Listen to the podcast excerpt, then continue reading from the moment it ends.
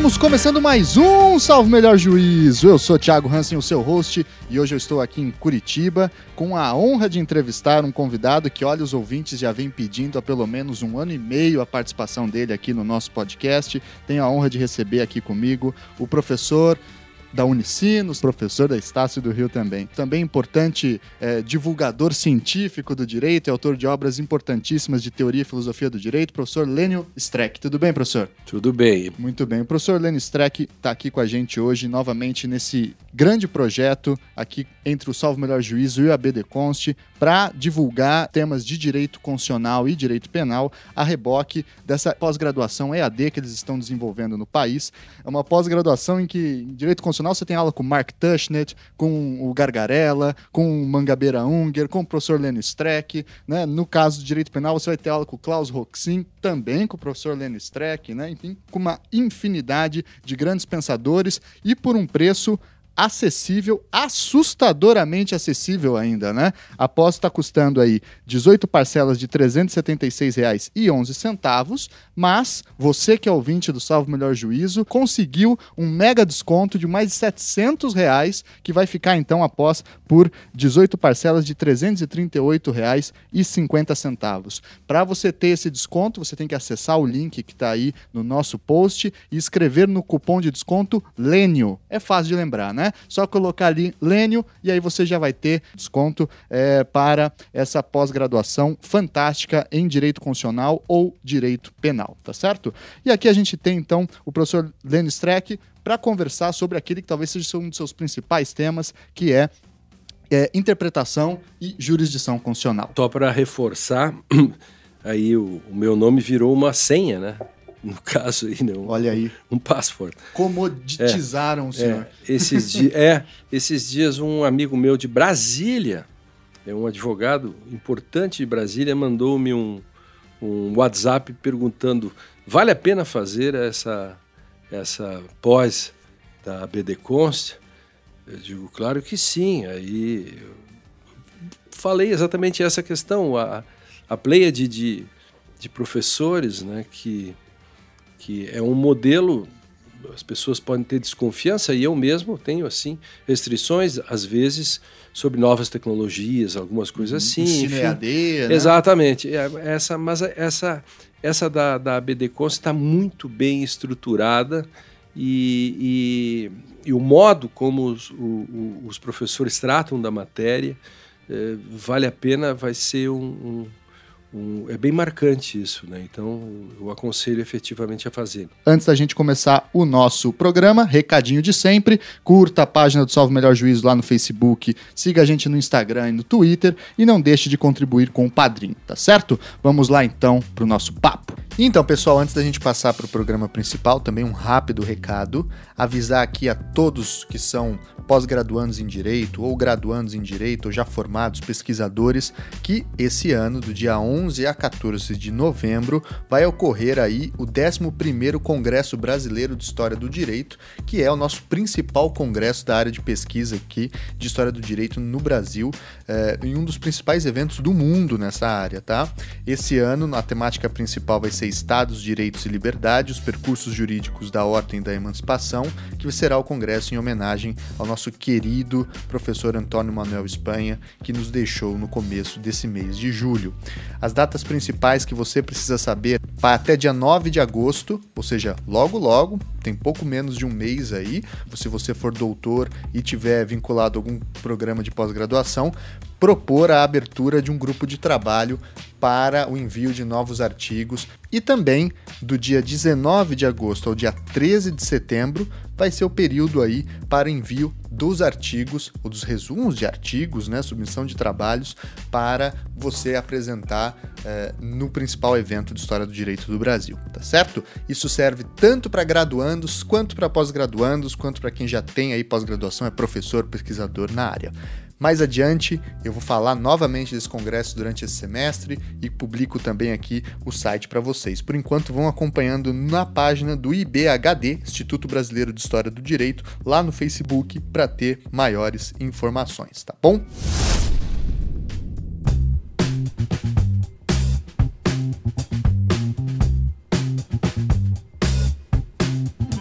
Muito bem, professor. Vamos começar com uma pergunta absolutamente difícil, mas eu tenho muita confiança em fazê-la. Existe uma decisão judicial correta? É possível haver uma decisão judicial plenamente correta no seu sentido epistemológico?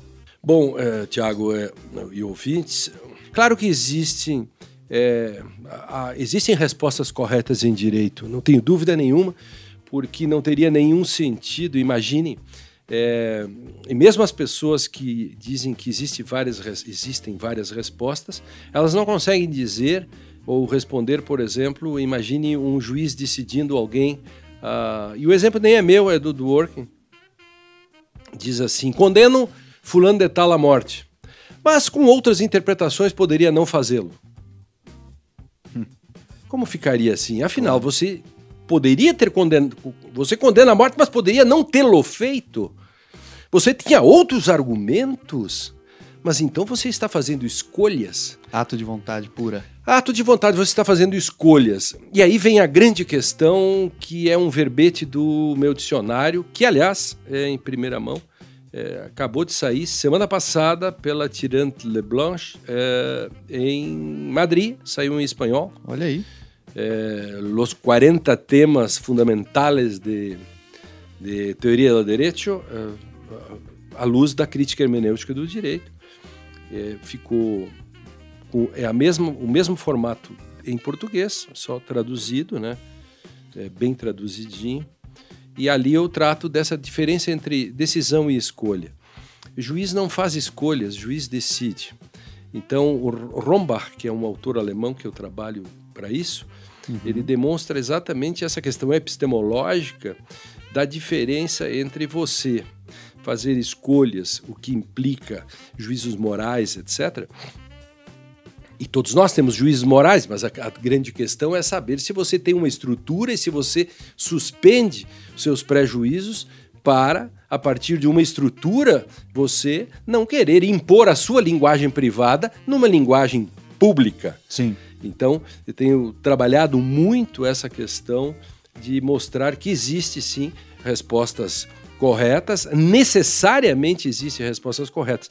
E aí vem uma questão. Essa linguagem pública tem alguma coisa a ver com Habermas? Você puxa para essa discussão? Eu pulo, pulo, nessa a minha discussão nesse caso está em Wittgenstein, na questão tá. das investigações filosóficas e que ele diz não existe linguagem privada.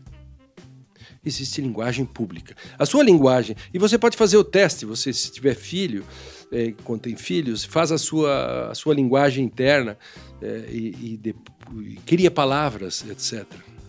Se essa criança usar isso no colégio, não vai funcionar. Sim. Porque é um outro tipo de linguagem. Então, existe um a priori compartilhado, que essa é uma questão filosófica. Então, toda a teoria do direito vai trabalhar com pressupostos filosóficos.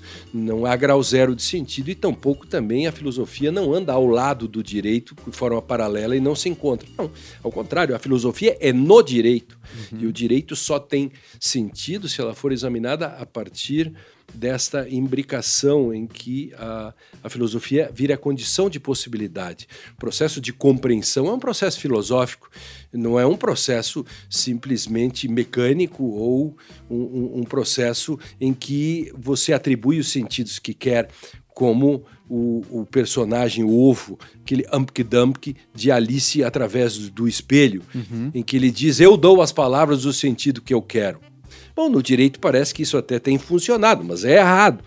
Por isso que a doutrina tem que doutrinar, a doutrina tem o um sentido prescritivo.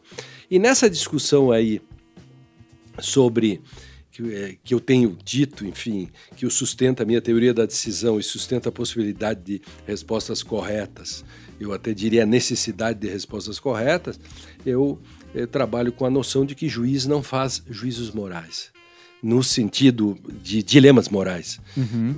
Aí eu, eu posso demonstrar isso a partir do exemplo que o Michael Sandel, que é um filósofo moral, Sim. faz sobre matar 10 pessoas ou o gordinho. E, portanto, as pessoas dizem, ah, mataria um gordinho para salvar 10, enfim, fica essa discussão. Utilitarismo ou É, exatamente. É. E, ou então cinco pessoas. Aí se você acha que sim, pode matar um para salvar cinco, imagine você entrando num hospital, tem cinco pessoas, cada uma precisa de um órgão é, vital e você tá inteirinho. Está inteirinho. Aí o cara disse, por que, que a gente não mata esse, esse visitante e salva cinco pessoas? Não é genial? É. Aí o cara disse, não, não, assim não. Aí vem a questão. Como é que o direito reage a isso? O direito vai dizer, isso não é um problema jurídico? O juí, o, o, no direito não, não, lidamos com isso. Se o direito tiver que fazer juízos, é, é, dilemas morais, é porque o direito já fracassou. Isso já é um segundo momento. E sabe como é que eu respondo a isso? Com uma série o que é o House of Cards. Ah. Ali você responde a isso, que mostra que é, juiz não faz dilemas morais e, e, e sabe como? O, o, presidente dos Estados Unidos está com problema no fígado, ainda leva um tiro no fígado, precisa de um transplante, chega no hospital, toda a enturragem, e o médico está lá com toda a equipe esperando o presidente e todos e, o, e eles chegam à conclusão de que ele precisa fazer um transplante de fígado. Sim. E lá tem um fígado. Só que não é para ele, né? Só que não é para ele. Ele é o segundo da fila. E todos dizem, mas é o presidente dos Estados Unidos. Exato. E o médico responde, it's the law. Ele é o segundo da fila. O que, que isso tem a ver com o caso anterior? Muito simples. Se você fizesse dilemas morais, você diria que o presidente da República é mais importante, etc. Mas tem um princípio jurídico que sustenta esta regra que o médico acabou de cumprir. Uma vida é igual a uma vida. Esse é o princípio. A regra é não fure a fila. Por isso que o direito é um sistema de regras e princípios. Uhum. E existem respostas corretas, não tenha dúvida nenhuma. Elas não são escolhas. Muito bem. E se existem respostas corretas, existem também muitas respostas erradas. Essas são mais né? fáceis. Né? mais fáceis. É, separar o joio do trigo e não ficar com o joio essa é a tarefa inicial. O jurista já sai na frente quando ele, ele sabe dizer e facilmente se sabe, né? E essa é uma questão. Há vários modos, eu, eu desenvolvi vários modos de, de você separar o joio do trigo de, de cara já, né? Por exemplo, eu inventei as três perguntas fundamentais na minha teoria da decisão e, é, e ela pode ser testada. Nós fizemos um teste com o meu grupo e acertamos 95% ou até mais, eh, nos casos para definir o que é ativismo e o que é judicialização. Ativismo sempre é ruim, não se encontra uma decisão ativista boa. E judicialização ela é contingente, ela pode ser importante, pode ser boa. E, então ela tem três perguntas. O caso do homeschooling, uhum. que aliás o, o, ministro Gilmar Mendes cita essas minhas três perguntas, elas ali se aplicou perfeitamente o caso de que o homeschooling é inconstitucional. Quais são essas três perguntas? As três perguntas são as seguintes, Tiago. É a primeira pergunta que você faz se existe um direito é, fundamental exigível, subjetivamente. Uhum. No caso do homeschooling, nem teria, e, portanto, essa discussão já morreria na primeira questão. Sim. Tá? Você vai discutir, por exemplo, é, o caso dos meninos que precisam de um ônibus para ir para o colégio. Você começa a discutir se há um direito fundamental deles irem de ônibus ou de transporte público para o colégio. O, a segunda pergunta, se você diz sim para se você dizer não para a primeira, acabou. Acabou, não tem. Aí você vai ser ativista mesmo. Mas se você disser sim para a primeira, para a primeira pergunta, você vai para a segunda.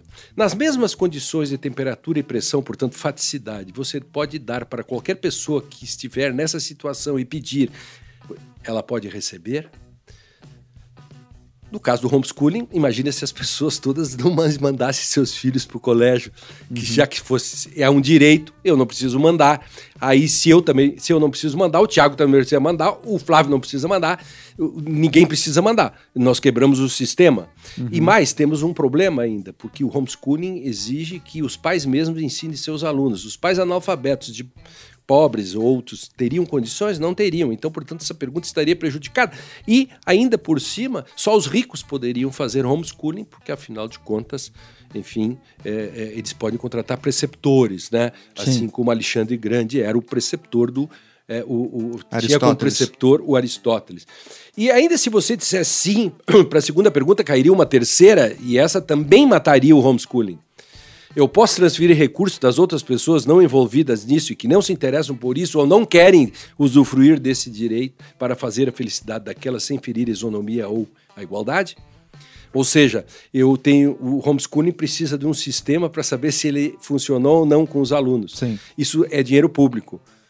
Mas eu mando meu filho para o colégio, por que, que eu preciso pagar a tua felicidade que não quer mandar seu filho para o colégio?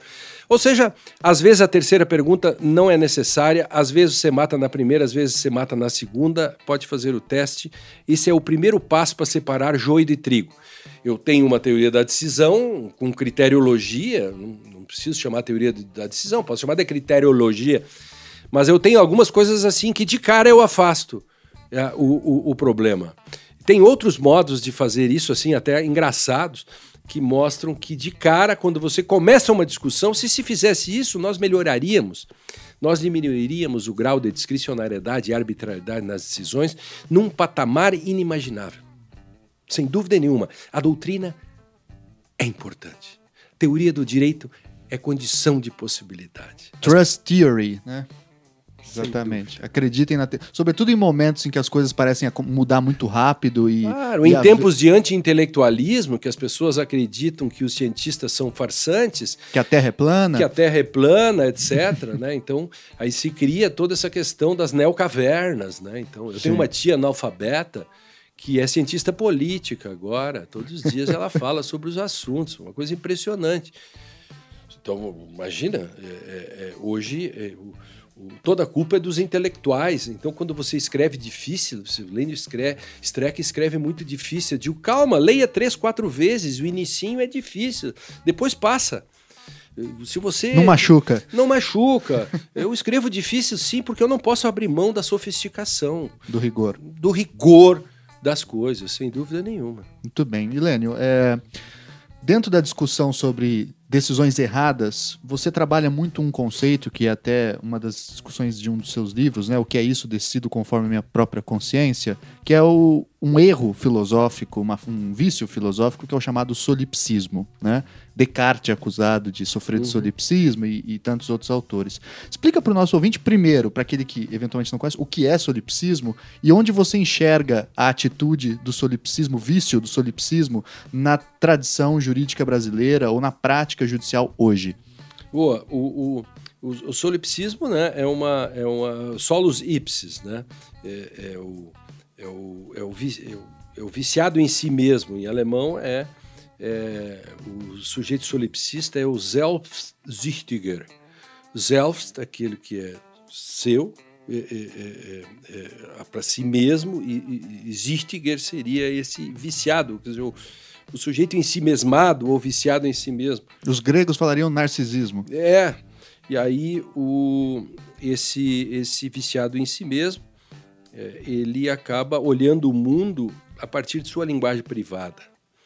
Então, o mundo passa a ser aquilo que ele, os limites do mundo são esses limites que ele acha que estão pela linguagem dele. Então, nesse sentido, é, a, a, o decido conforme minha consciência é um problema da, da modernidade. É, eu diria que a barbárie interior do sujeito continua sendo o grande inimigo da democracia. O grande desafio da filosofia, por que, por que, que a intersubjetividade que é a relação do sujeito e sujeito, foi o grande passo para a democracia, superando, pelo menos superando, no sentido de que no direito não se superou, a noção sujeito-objeto. Quer dizer, há um sujeito que é sujeito objeto, que é o sujeito da modernidade. Uhum. Esse é o sujeito que a gente pode chamá-lo de sujeito autoritário, sujeito solipsista, é o sujeito que diz o mundo e assujeita o objeto a partir de sua percepção de mundo. Cria o mundo, né? Cria o mundo. Então, que é o, o que é a consciência de si do pensamento pensante. Enquanto a democracia se aproveita disso, a psicanálise se aproveita disso, porque a noção de linguagem a partir de Kierkegaard, depois Heidegger, etc., cria as condições para que Freud vá discutir a noção do inconsciente, depois Lacan, tudo porque a noção de angústia que se busca a partir de um sujeito da modernidade que tem angústia, mas não sabe que tem, só se consegue tematizar essa angústia quando a linguisticidade do mundo começa a apresentar a noção do outro. E isso só se dá numa relação de sujeito para sujeito. Sujeito, sujeito, logo intersubjetividade, logo o mundo se dá a partir da linguagem, que é condição de possibilidade. Uhum. Então, isto, eu dizer o mundo a partir desta linguicidade, de um a priori compartilhado, é democracia, porque o mundo não é o que eu digo que é, como no do cara da sua consciência, ou o cara que diz sentença vem de sentir, ou essas coisas todas. Isso é autoritarismo. Esse é o ponto, então, que nós, é, é, da hermenêutica, por exemplo, temos que lutar contra isso. Né? O solipsista objetifica o sujeito, então. Sim, o, o, o, o, solipsista ele, ele é, o, é o cara como uma boa metáfora dele e o dicionário eu utilizo Machado de Assis. Machado de Assis, que é um gênio, no século XIX, ele escreve, ele escreve as ideias de Canário antes que antes dele, ele nunca tinha lido. Wittgenstein estava nascendo, sei lá, é, é, era bebê, não, não, não, posso precisar assim o ano. É, como que o quando ele escreve ideias de Canário, ideias de Canário é exatamente o, o Canário que fala e que diz que o mundo é aquilo que ele vê. E o resto é mentira e ilusão. Não vou contar aqui a história, mas fica, e sem dar spoiler, mas o, no, no dicionário de hermenêutica, um dos verbetes é solipsismo. E eu explico o solipsismo, ajudo a explicar a partir das ideias de Canário, que mostra bem o, o, esse homem hoje contemporâneo, que mesmo inserido na intersubjetividade, continua autoritariamente dizendo o mundo a partir de sua linguagem privada ou pretensamente privada, e com isso ele se comporta por vezes como um personagem Ampk-Dumpk. Eu uhum. dou as palavras o sentido que eu quero. Mas se você sabe que as palavras não têm o seu o, o sentido que você quer, mas o sentido que a linguagem deu no, na intersubjetividade, eh, o grande problema é que se você tem poder, você pode dar às palavras o sentido que que quer, principalmente se você decide e se você diz por último, como o Supremo Tribunal, e aí você muda a realidade. Aí vamos brincar um pouco com Austin, não o primeiro, o linguista, uhum. quando vai falar sobre como fazer é, é, é, coisas com palavras. How to do things with words, né? Yes, texto brilhante. Exatamente, texto brilhante. Que e mostra, pouco lido, infelizmente. Pouco né? lido. Mas essa é é, assim, tem um cigarro e você me oferece um cigarro, às vezes já aceso, eu acabei de produzir coisas com palavras. Com palavras. E, então, como é que a gente entende ou interpreta as passagens, por exemplo, do Código de Processo Civil e Código de Processo Penal que falam em livre convencimento do juiz e outras passagens assim da nossa legislação? Como que a gente escapa da armadilha do solipsismo dentro dessa realidade específica? Essa, essa é uma questão. O Código de Processo Civil eu consegui é, mexer, que eu tirei de lá, com a minha influência, enfim, com a minha chatice, enfim, chame-se como quiser. Aí vem um pouco da figura pública que escreve e que constrange. Uhum. Foi um texto no Conjur que, que, que, fez com que o código, nesse ponto, mudasse de rumo. Tiramos a palavra livre e que até hoje tem gente dizendo que tirou a palavra livre, mas continua livre. Tem juristas que escrevem isso, tá, está nos livros. Eu, eu, tenho um texto. É que as palavras não importam mais. As palavras não importam mais, exatamente. Exatamente. Então, a, a, no Código de Processo continua a livre convicção. Mas é um código que vem lá dos anos 40, um código inquisitivo, é um, um código é, é, em, que, em, que, dentro do seu contexto, mas que agora já deveria ter sido modificado há muito tempo e, e na medida em que na democracia e dentro da, da, daquilo que é o Estado Democrático de Direito, você não pode nunca dizer que é democrático você decidir por livre convicção. Aliás, o júri sofre um déficit hoje, se dá para fazer um programa só sobre o júri, o déficit de democracia e de filosofia que o júri tem quando diz que o jurado decide por íntima convicção. Mas então é possível na democracia você ser condenado ou absolvido por íntima convicção? E é possível que você perca ou ganhe sua propriedade quando o juiz diz eu decido desse modo porque eu tenho livre convencimento? Sim. Ah, mas é motivado. Bom, mas então primeiro decido, depois eu fundamento. Isso é teleologismo e, e, consequencialismo, teleologismo. Isso filosoficamente é o dilema da ponte que eu falo no Verdade Consenso.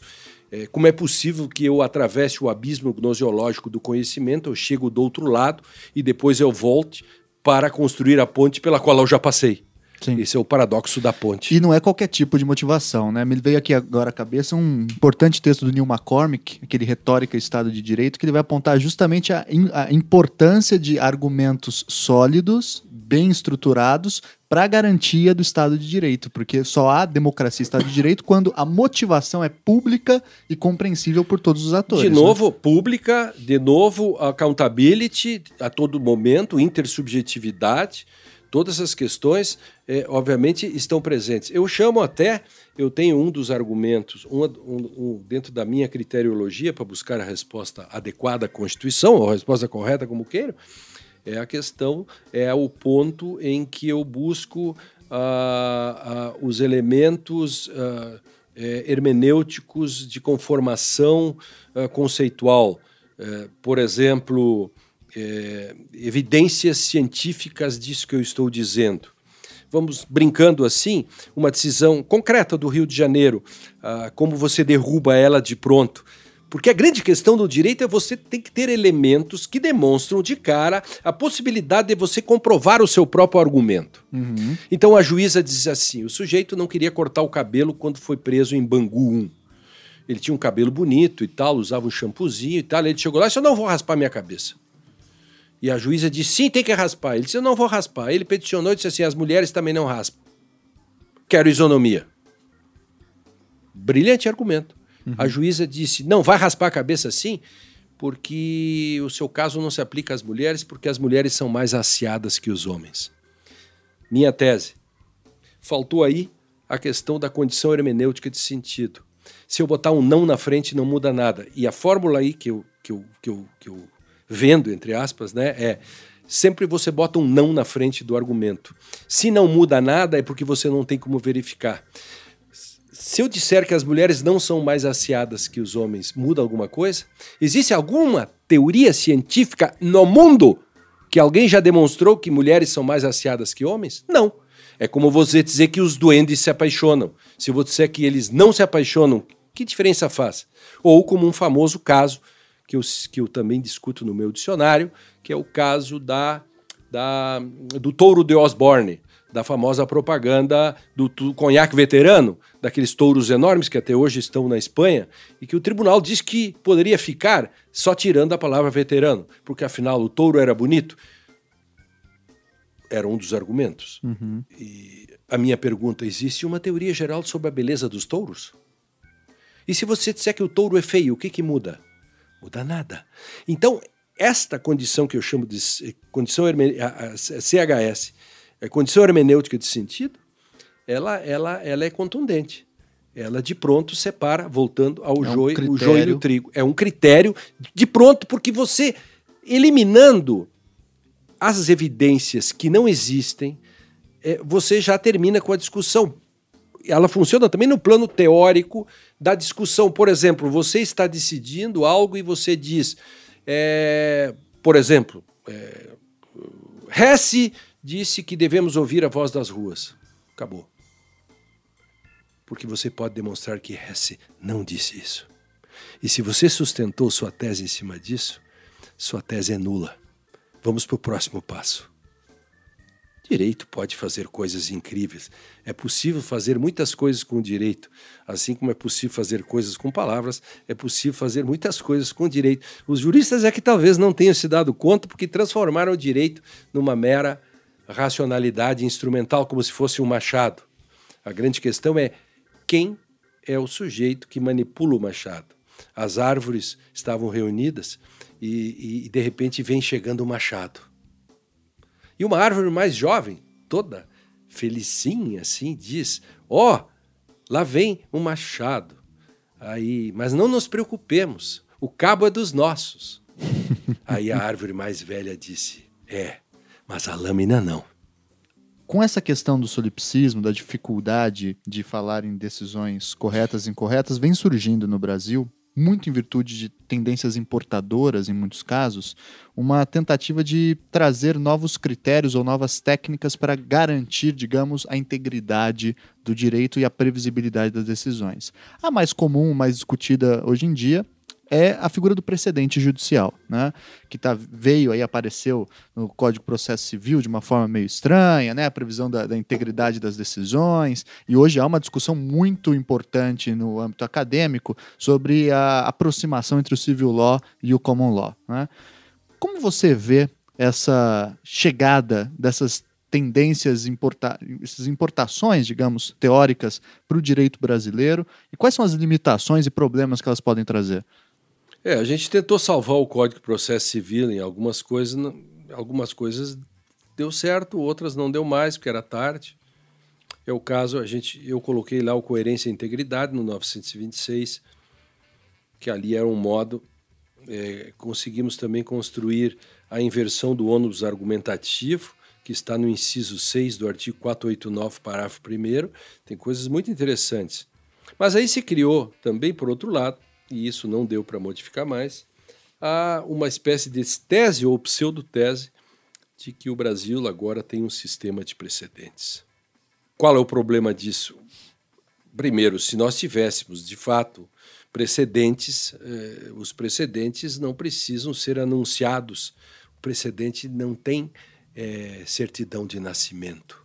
Sua aplicação é contingencial ela acontece. Às vezes, um, uma decisão não vira precedente. Se ela nunca for citada num outro caso parecido, ela morre por total anomia, por total é, é, é, é desidratação histórica. Uhum. se de fato tivéssemos um sistema de precedentes, nós estaríamos simplesmente preocupados em decidir olhando casos concretos e não transformar isso, e aí está o erro, é que depois de cada julgamento o STJ e o STF fazem teses. Mas teses não são precedentes. As teses são tentativas de abstrata abstratalização dos argumentos que estão em determinada decisão e que se transformam numa espécie de lei geral. Ora, se exatamente a aplicação é para fazer com que as leis gerais se concretizem, como é que você faz o inverso e depois da concretização você cria uma espécie de lei geral via precedentes ou até súmulas. Aliás, é engraçado, no sistema, entre aspas, de precedentes, súmula não é precedente. É.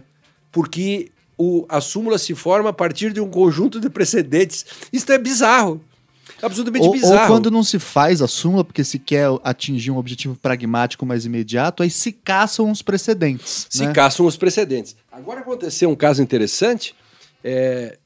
só com a fotografia para entender, em que o, o, o, Supremo tem a súmula 11, que é a súmula das algemas. Sim, estava pensando nele. Inclusive. A súmula das algemas. E agora apareceu para o ministro Faquim uma decisão, numa reclamação, em que o sujeito era a maneta. Ele tinha o toco do braço só e o outro braço. E ele estava algemado. E o juiz mandou algemar ele. Uso, útil pra caramba. e o ministro Fachin negou. Não se enquadrava no precedente. O que é um precedente, afinal? Houston, Houston, estamos com sérios problemas. Exatamente. É, dentro ainda dessa discussão de precedentes, a dificuldade de, de, se enquadrar dentro da nossa tradição jurídica, há uma, um debate que acontece muito nos Estados Unidos, mas também no Brasil, sobre a democratização das decisões do Supremo. A gente vem acompanhando esses últimos meses um ataque bastante grande ao Supremo Tribunal Federal, em parte por culpa do, da própria instituição, em parte não, é, mas há, a gente está vendo uma das instituições mais importantes pra, do país aí sofrendo uma série de, de assédios e, e corrosões. E, ao mesmo tempo, a gente escuta, por exemplo, como você falou, do Hess, mas a gente já escutou de, da boca de ministros do Supremo de que o Supremo tem que ouvir as ruas, etc. Né? Afinal, qual é o papel, primeiro, do Judicial Review no Brasil e qual é a sua relação com a legitimidade democrática? Né? Pois é. O Supremo, na verdade, tem sofrido muito mais por, por eventuais acertos do que seus erros até. As pessoas protestam muito mais os que protestam pelos acertos do Supremo. O tal do backlash, né? Backlash. Porque os outros, aqueles que, que estão irritados com o Supremo pelos seus erros, não têm tido forças para ir para a rua e também não têm a capacidade de ofender. Eles não são assim tão agressivos. Uhum. Aqueles que poderiam eh, xingar o Supremo pelos seus erros. Eles são mais educados, eu acho. Se eu faço essa diferença. E aqueles que xingam o Supremo pelos seus acertos, eles, eles têm mais virulência, mais força, eles queimam bonecos do Supremo, como tipo Ku Klux Klan, essas coisas assim. Eles são, eles são terríveis. É. Enfim. Essa questão da democratização, e o Supremo é, é, entrou nessa, e esse é um dos problemas, porque ele acaba caindo numa série de contradições e paradoxos. Ele quer ouvir a voz das ruas, mas às vezes a voz das ruas não, inter... não bate bem com o que o Supremo pensa e às vezes o Supremo usa a voz das ruas para legitimar uma determinada decisão. Isso é muito ruim. Voz das ruas é anti antidemocrático, não tem legitimidade. cada vez que um tribunal ouve a voz das ruas, ele se comporta como Pilatos. E a primeira vez que ouvir a voz das ruas, pelo menos é, em termos bíblicos, deu uma grande confusão que soltaram o Barrabás e mataram Jesus dizer, a maioria. O que é a maioria? Então, nós transformamos o Brasil, quando você fala legitimidade, ela está a um milhão de quilômetros luz da, da, do plebiscitarismo. Então, o Supremo Tribunal, quanto mais você ouve a voz das ruas, menos importa o Supremo, menos são importantes os ministros, menos e mais frágil se torna a democracia. O, o, o modo, eu diria que numa equação, quanto mais você preserva o direito, quanto mais o Supremo ajuda a preservar o direito e a Constituição, mais sólida será a democracia. Quanto mais o Supremo se abre a um, aquilo que eu chamo isso de é, o paciente zero da crise. Né? Eu fiz uma arqueologia, uma espécie de palimpsesto né? É, é, é, sobre essa questão de onde vem esta questão do Supremo e, e, e se inclinar e, e invocar a, a, voz das ruas ou o sentimento popular, realidade social, ou seja, ah, a realidade social aponta para um lado, a Constituição para o outro e tal. Aí eu fui buscar isso na história para saber, há uma questão anterior que nos tempos de Labant e Jelinek era a tentativa de superar o exegetismo a partir daquilo que se chamava de mutação constitucional. Então se chamava um dualismo. De um lado você tinha a realidade social, do outro lado a realidade jurídica. Claro, a realidade jurídica, a realidade jurídica perdia para a realidade social. E isso gera as teorias integrativas, e primeiro com um, um com o Smend, uhum. ainda um positivista, enfim. É, e, mas num segundo momento, o grande Hermann Heller. O grande Hermann Heller que vai dizer que é, no seu antidualismo, imagina um homem naquela época, diz, fala antes de Hesse e de outros, ele já fala sobre a força normativa da Constituição. Quando ele vai dizer que entre a realidade social e a realidade normativa, mude-se a realidade social porque se a Constituição diz X e isso muda, tem transcendência sobre a realidade social, você tem que mudar a realidade social e não a Constituição. Então, portanto, ali ele dá o salto. Dizer, três páginas de Hermann Heller derrotaria hoje, derrotariam hoje a, a reforma uh, trabalhista, por exemplo que é uma noção, ah, vai trazer mais emprego, que empiricamente já se viu que não é bem assim. Então, esse dualismo metodológico, o Supremo usa todos os dias. E ele está lá, a raiz está lá, o paciente zero está lá em Labante e Elinek. De lá veio para cá isso. Não sei se o Supremo usa de forma consciente isso, uhum. ou se isso simplesmente é uma intuição de um certo empirismo, de um certo senso comum, não sei. Não, não poderia dizer, não, não sei se isso está delimitado, se isso está devidamente é, estudado. E ali, então, entre a realidade social, a voz das ruas, etc., e a realidade do Supremo, a, da, da Constituição, o Supremo, é, por Barroso e alguns ministros, tem optado em mudar a Constituição, em reinterpretar a Constituição. Veja o caso da presunção da inocência, etc. Os números. Toda vez que você vem assim, ah, eu tenho uma lista de dados que apontam para logo a Constituição é retrógrada, logo modifique-se a, interpretação da Constituição, e a gente faz um monte de de reinterpretações da Constituição e a realidade social acaba vencendo. Isso é o dualismo metodológico e vem do século XIX para cá, que é o paciente zero dessa epidemia de descumprimento da Constituição, enfraquecimento da jurisdição constitucional, o judicial review se enfraquece, se fragiliza e quem paga o pato é a democracia. E é no mínimo irônico lembrar que o Paul Laban estava por trás da Constituição de Weimar, e a gente viu onde deu, né? Quando pois se é. escuta muito as vozes. Pois é, você dá até o primeiro nome da figura aí. Veja que isso é importante. Os juristas não estudam isso, né? É engraçado que não. isso é uma questão importante que você tem que. Quando as coisas estão acontecendo agora, porque de algum lugar isso apareceu. Jabuti não sobe em árvore, foi um monte de gente ou foi enchente. E ninguém é filho de chocadeira. Quando um juiz diz um negócio hoje por aí, ele não inventou isso, provavelmente. Ou foi o cursinho, ou alguém disse isso para ele. Então, sempre tem aí, aí qual é, qual é o nosso papel? É, o que, que é método hermenêutico? É revolver o chão linguístico em que está assentada a tradição, fazendo a reconstrução da história institucional do fenômeno para saber como ele era e para saber como ele é. Esse é o, aquilo que eu chamo de método hermenêutico, né? que é um verbete também do Sim. dicionário. E então podemos concluir que você defende ainda uma visão clássica, que é o siniana, em alguma medida, do, do da, da, Corte Constitucional, como tendo um poder contra-majoritário né, e garantidor da integridade da Constituição. Mas aí eu venho uma pergunta reboque disso que é o seguinte: é claro que esse, se você procurar na maioria dos manuais de direito constitucional, ainda se enquadra a Corte Constitucional como seu principal fundamento, poder contramajoritário. Mas na prática, se nós olharmos hoje como se comporta o Supremo Tribunal Federal, ele tem, na verdade, um, um arsenal, um cardápio de ações que estão estocadas nos gabinetes e que podem ser politicamente mobilizadas para num timing político, gerar crises ou tentar apontar soluções de crises. Eu lembro aqui, por exemplo, a curiosa escolha do Supremo Tribunal Federal colocar em pauta a discussão sobre parlamentarismo durante o impeachment da, da, da presidenta Dilma. Né? É um, foi um timing político muito evidente. Como você avalia, então, é, o uso desse argumento contra-majoritário para fundamentar a atuação política do tribunal?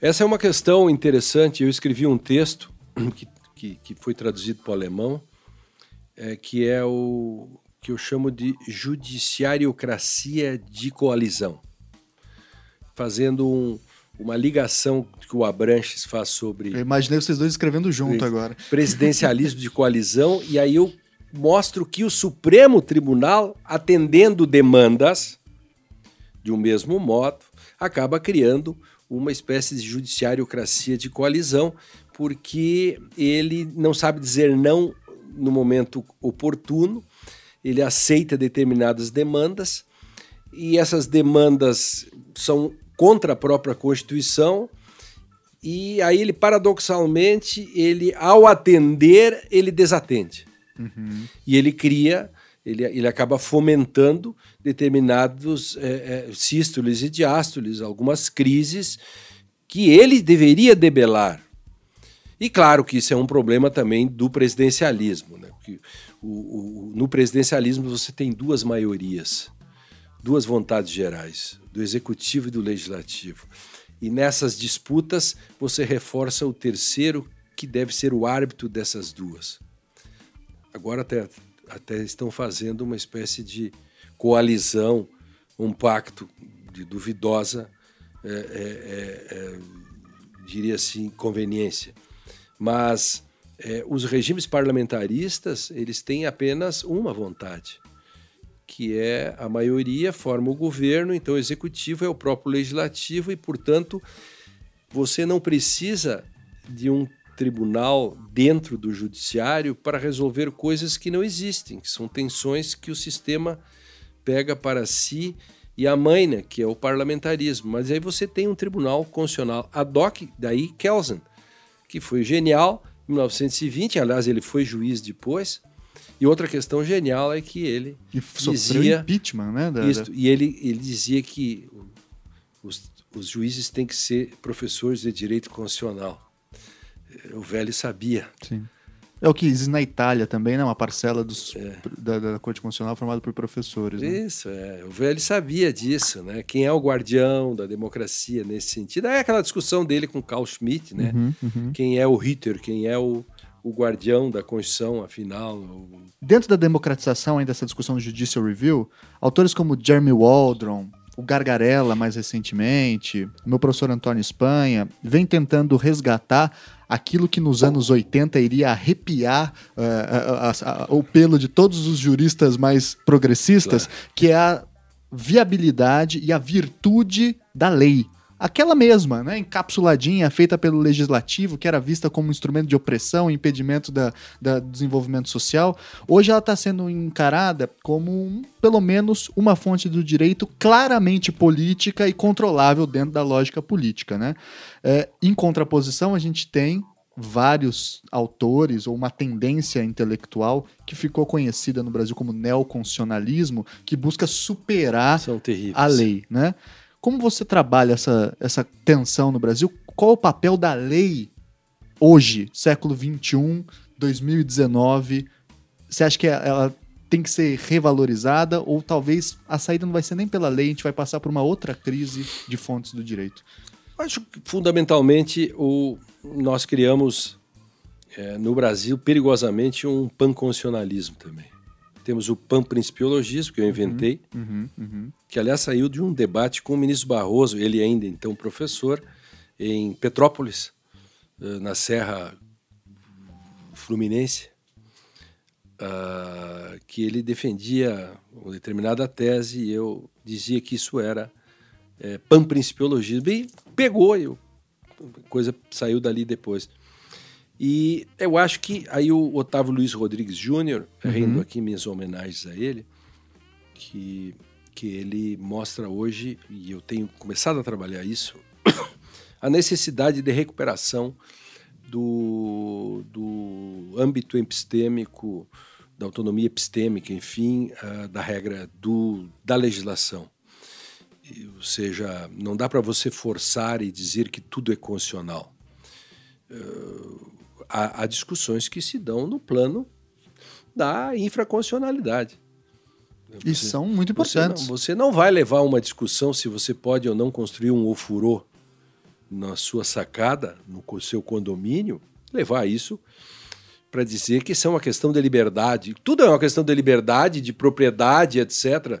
Ou a discussão, eh, em, até eu tenho um texto sobre isso, contestando à época uma discussão que eu tive com o Barroso e a Ana Paula, em que eles faziam um exemplo de um sujeito que tem um, uma casinha numa cidade e perto dele tem uma igreja daquelas que tem um sujeito que é o pastor que acha que Deus é surdo. Então fica berrando todo o tempo e isso é uma questão então de envolver uma questão de direitos no sentido de dois princípios. Né? De um lado, teria o direito ao credo, culto e etc., e o outro a privacidade, etc. Bobagem, nesse sentido, bobagem epistêmica, eu quero dizer, com todo respeito. É, essa é uma discussão que uma leizinha de quinta categoria chamada Código de Posturas do município resolve. Um códigozinho de postura com três paginazinhas resolve algo que você pode, de forma esperta, catapultar para um caso constitucional. A hiperfundamentalização dos Exatamente. direitos. Né? Aí você cria uma superinterpretação, etc, etc. Tudo etc, é fundamental. Tudo é, é, tudo é fundamental. Tudo é dignidade da pessoa humana.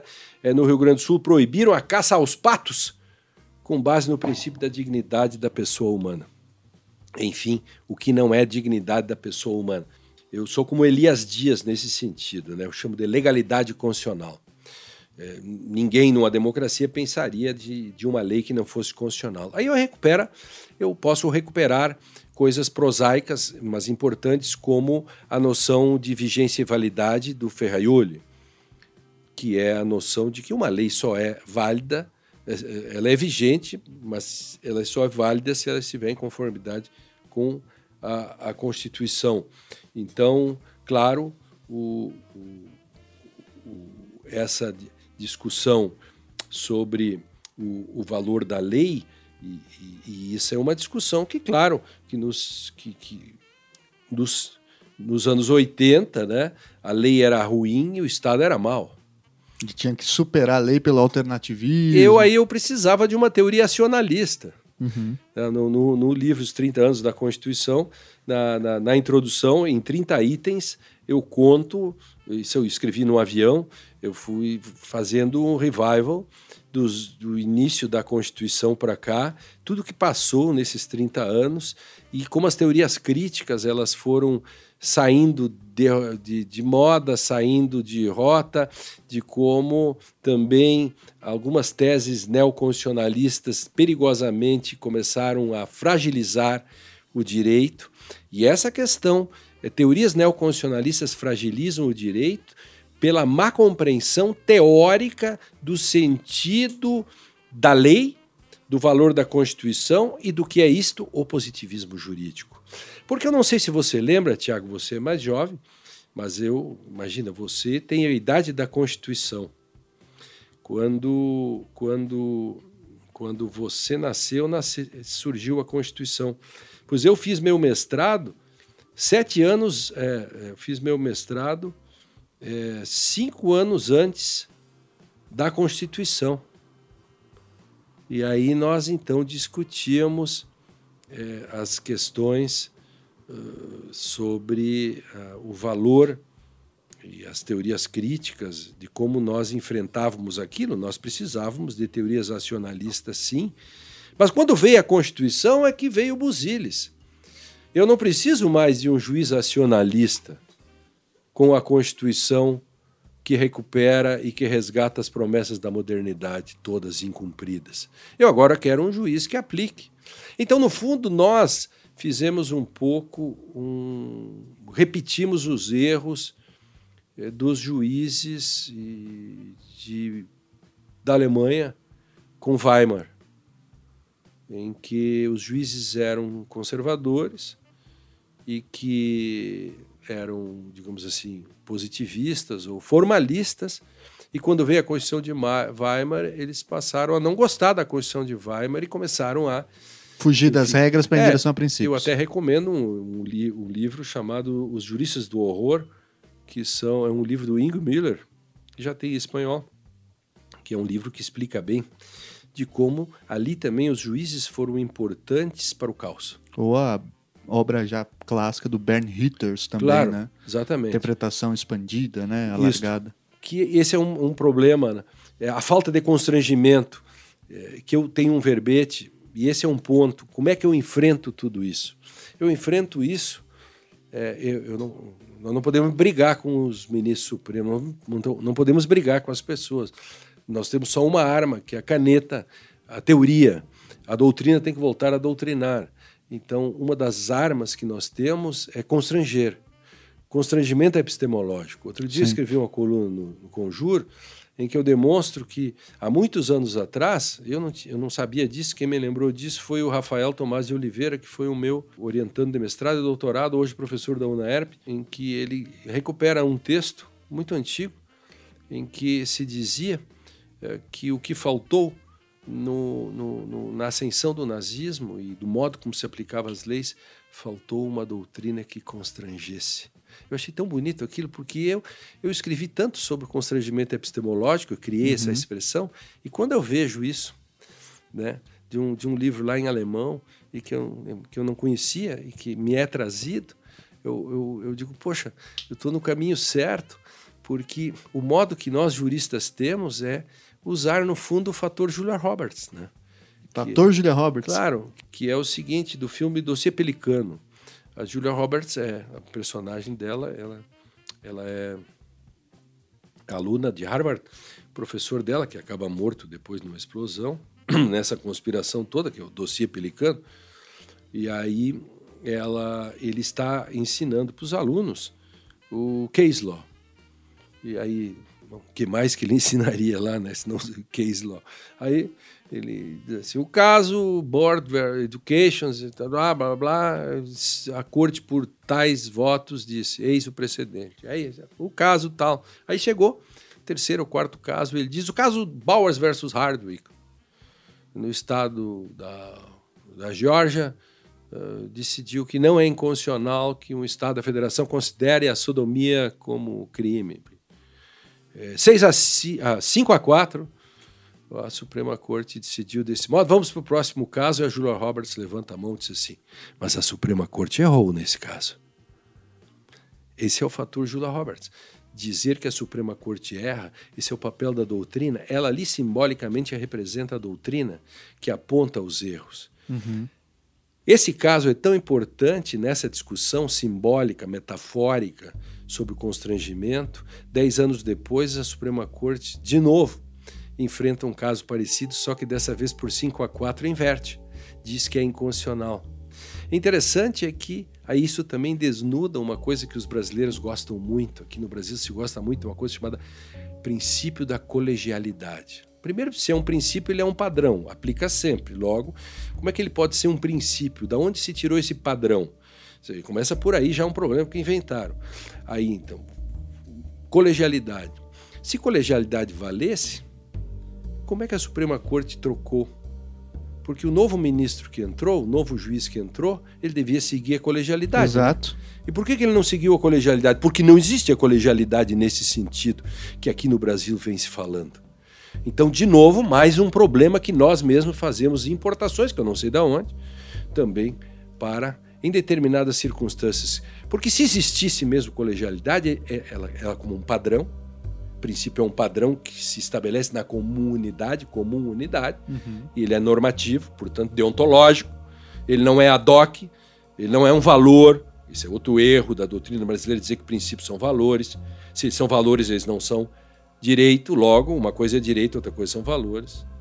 Esse é um problema de novo de distinção de direito e moral. Então, é, é, logo, ela devia se aplicar sempre.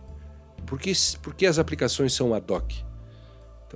de novo, um problema aqui também entre diferença entre direito e moral e um dos, do, dos, dos, dos, problemas, só para voltar e para terminar bem no, no, numa das coisas que nós falamos sobre neoconstitucionalismo.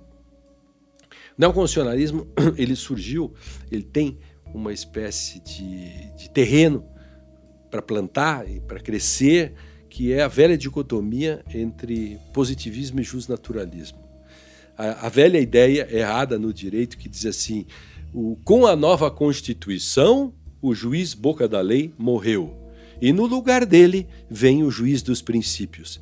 Que é uma coisa mais chata que isso. Eu queria saber isso aonde existiu o juiz boca da lei. Até Exatamente. hoje eu não encontrei um. Sem considerar isso, né, podemos falar sobre formalismo e uma série de questões, ou ideologicamente se sustentava que. Exato. Então, aí, mas se dizia então isso, né? Que a noção do juiz boca da lei morreu e no lugar dele se bota juiz dos princípios, não sei de onde tiraram isso também, e que esse juiz é um juiz ponderador. Você soma tudo isso, isso dá uma tempestade perfeita. Isso dá uma tempestade direita para um tsunami aplicativo, do qual hoje nós temos é, uma jurisprudência defensiva que, como se decide de qualquer jeito, recorre-se de qualquer jeito. O resultado darwiniano, que o sistema tem defesas, darwinianamente o sistema se defende construindo jurisprudências defensivas, que são os grupos de extermínio de recursos. Uma espécie de, como diz o Dierley Nunes, Einsatzgruppen do processo. Os grupos de extermínio do processo. Einsatzgruppen do, do, que é um, um, exemplo terrível, mas verdadeiro, porque uma por, força militar alemã por dia, né? por dia de, de os, os, os, robôs destroem as nossos, nossos recursos. Mas o pobre causídico faz o seu recurso dizendo que o dele não é igual, porque ele faz uma distinction ou ele quer fazer um overruling, que esses nomes novos que tem por aí agora. Vende livro bastante. é, o nosso, o nosso agora eu era herói, o nosso processo só quer falar inglês, né? João e Maria do Chico. E aí ele não consegue. Porque nós criamos uma espécie de é, é, é, grupos de extermínio de processo, que é a jurisprudência defensiva, e nós ficamos totalmente sem ação. E os juizados especiais? Você recorre dos juizados especiais, sabe para quem? Para as turmas recursais. Você consegue recorrer das turmas recursais? Não. Elas, elas são plenipotenciárias. acabou o direito. Então, urgentemente, direito é uma coisa, filosofia é outra, moral é outra. O que nós temos que discutir é qual é a função do direito, para que serve o direito. O, o, direito tem um grau de autonomia? Tem. E, e sobre isso nós temos que falar. É, é, toda essa, a minha luta, é uma luta, digamos, é, jurássica, conservadora, que é uma, nesse sentido, de conservar o direito numa democracia, a dignidade da legislação, a dignidade da Constituição. É, e do rigor teórico. Do né? rigor teórico, eu sou do direito o professor tem que dar, lá, dar aulas de direito e não de teoria política do poder. Eu não quero saber a opinião pessoal do professor na sala de aula. Eu não quero saber o que ele pensa sobre o governo ou o desgoverno.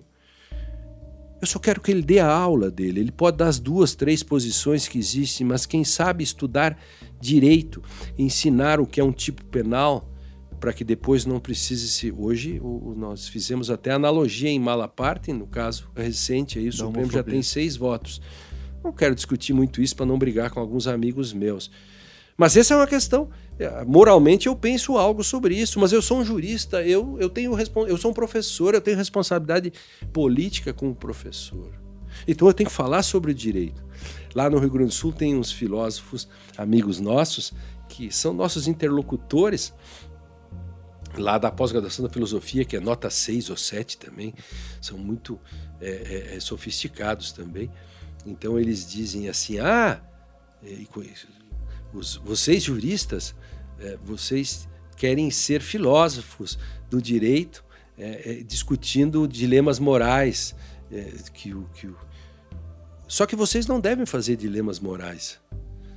Nós temos ciúmes de vocês porque vocês resolvem os casos, que o direito tem um modo de resolver os casos que nós levamos anos e nunca conseguimos resolver, porque nós fazemos dilemas morais e vocês querem fazer dilemas morais quando vocês não precisam. Não precisam fazer dilemas morais. And the rest my case. Uhum. É mais ou menos essa a questão. Eles têm toda a razão, nossos companheiros da filosofia, e nós é que devemos captar bem isso. Professor, ultimíssima pergunta. É, essa mais pessoal para uma pergunta que eu quero efetivamente fazer é qual, como você vê o papel da divulgação científica no direito? Você que tem uma coluna famosa no Conjur, fez um programa e, e tem um programa importante na televisão de direito e literatura, é um dos pioneiros, enfim, da divulgação científica no direito. E você falou, né, para constranger, para pôr a, a, ciência, a ciência sempre será política, né? É importante lembrar isso, porque essa é a função dela, constranger claro. o debate público.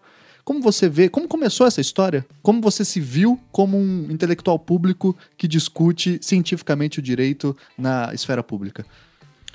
Isso, isso é, um, é um, é um longo processo, eu não, não, planejei isso. Né? Quando, quando comecei a, quando eu comecei com, com a com a essa coluna do Conjur era era um modo de trabalhar algumas questões jurídicas, mas eu, eu não tinha a dimensão do que poderia se alcançar. E talvez o acerto que eu tenha feito é não abrir mão do rigor, mesmo sendo uma coluna, no sentido da sofisticação.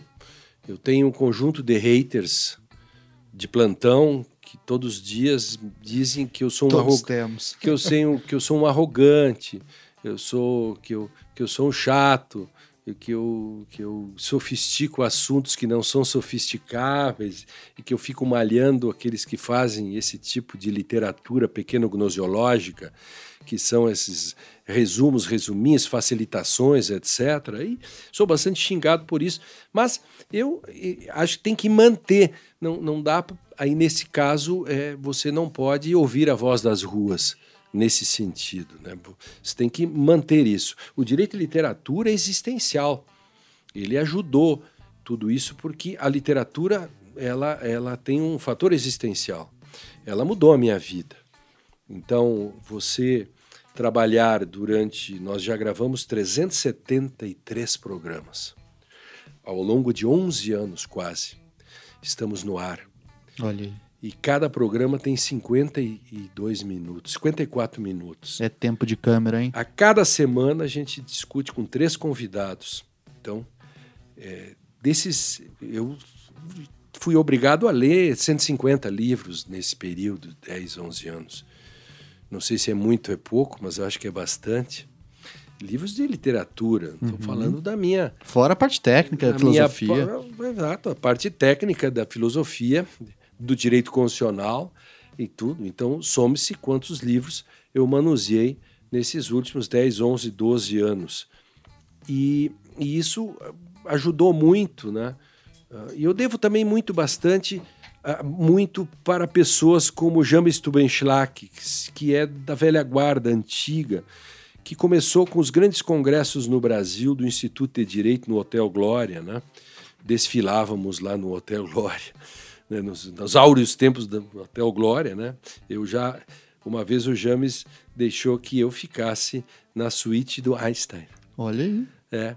Então, aquele que era o, o que fazia a conferência eh, de abertura ou algo desse tipo ganhava um bônus. Então, o Hamilton Bueno de Carvalho, eu, e essa época, então, meus companheiros lá é de, de, de, de ID, para ter uma ideia lá, Barroso, Fux, César Roberto Bittencourt, é, Capanema, Nacife, é, Calmon de Passos. Calmon de Passos desfilava no meio dos alunos todos com o meu livro de hermenêutica no início.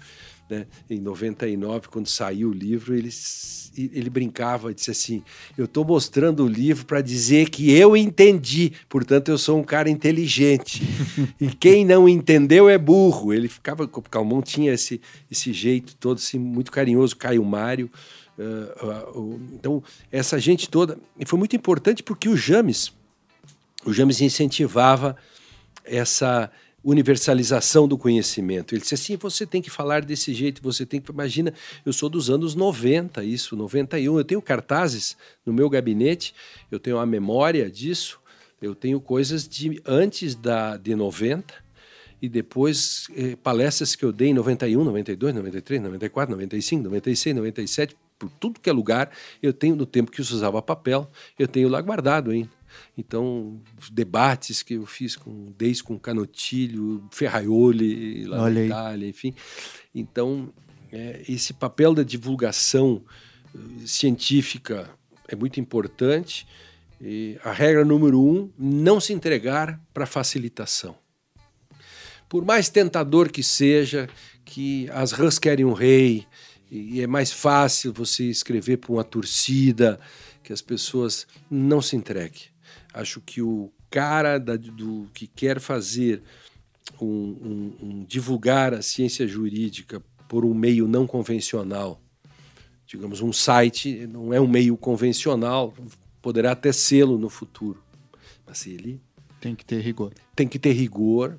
Eh, não se faz uma coluna em meia hora. Exato. Ela precisa 10, 12 revisões. E outra, você tem que trabalhar em equipe. Eu faço tudo isso, as coisas que eu faço. Eu tenho um programa na Rádio Justiça. Todas as quartas de manhã, das 20 para as 9 às 9, eu tenho um programa chamado Compreender Direito. Olha aí, o Lênin é podcaster também. Faço, exatamente. Compreender Direito. E eu faço rádio no Rio Grande do Sul quando posso e faço televisão aberta todas as segundas-feiras, em que eu vou lá num programa que tem eu progressista e o resto tudo reacionário. Assim, mas briga um, de facada, então. Mas é briga de facada. Você vai ser um bando de reacionários, né? E, mas eu aguento, eu faço escuro, mas eu canto, né? É a hora que eu me divirto. Porque é possível discutir com reacionários de forma é, elegante.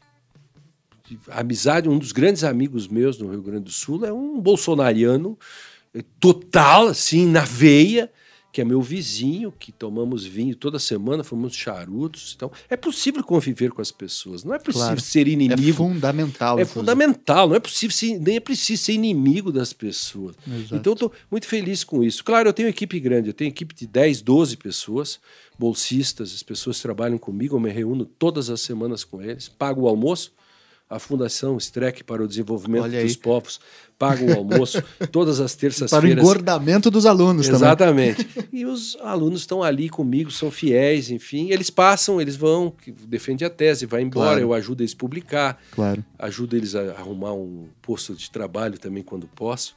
É uma grande família, assim, né? O Dasein Núcleo de Estudos Hermenêuticos. Muito bem.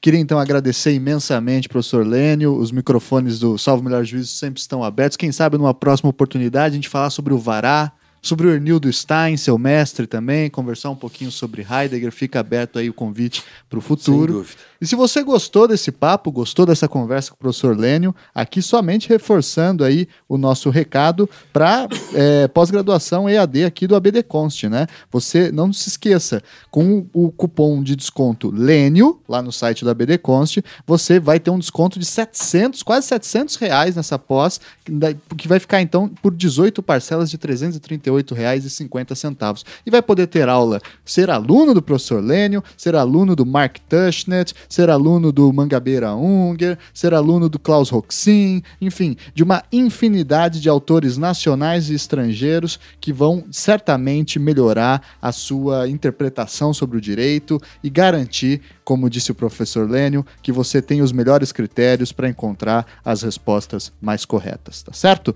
Então, queria agradecer novamente ao professor Lênio e aí dar o nosso tchau para o nosso ouvinte no 3. 1, 2, 3 e tchau, tchau, tchau. Obrigado.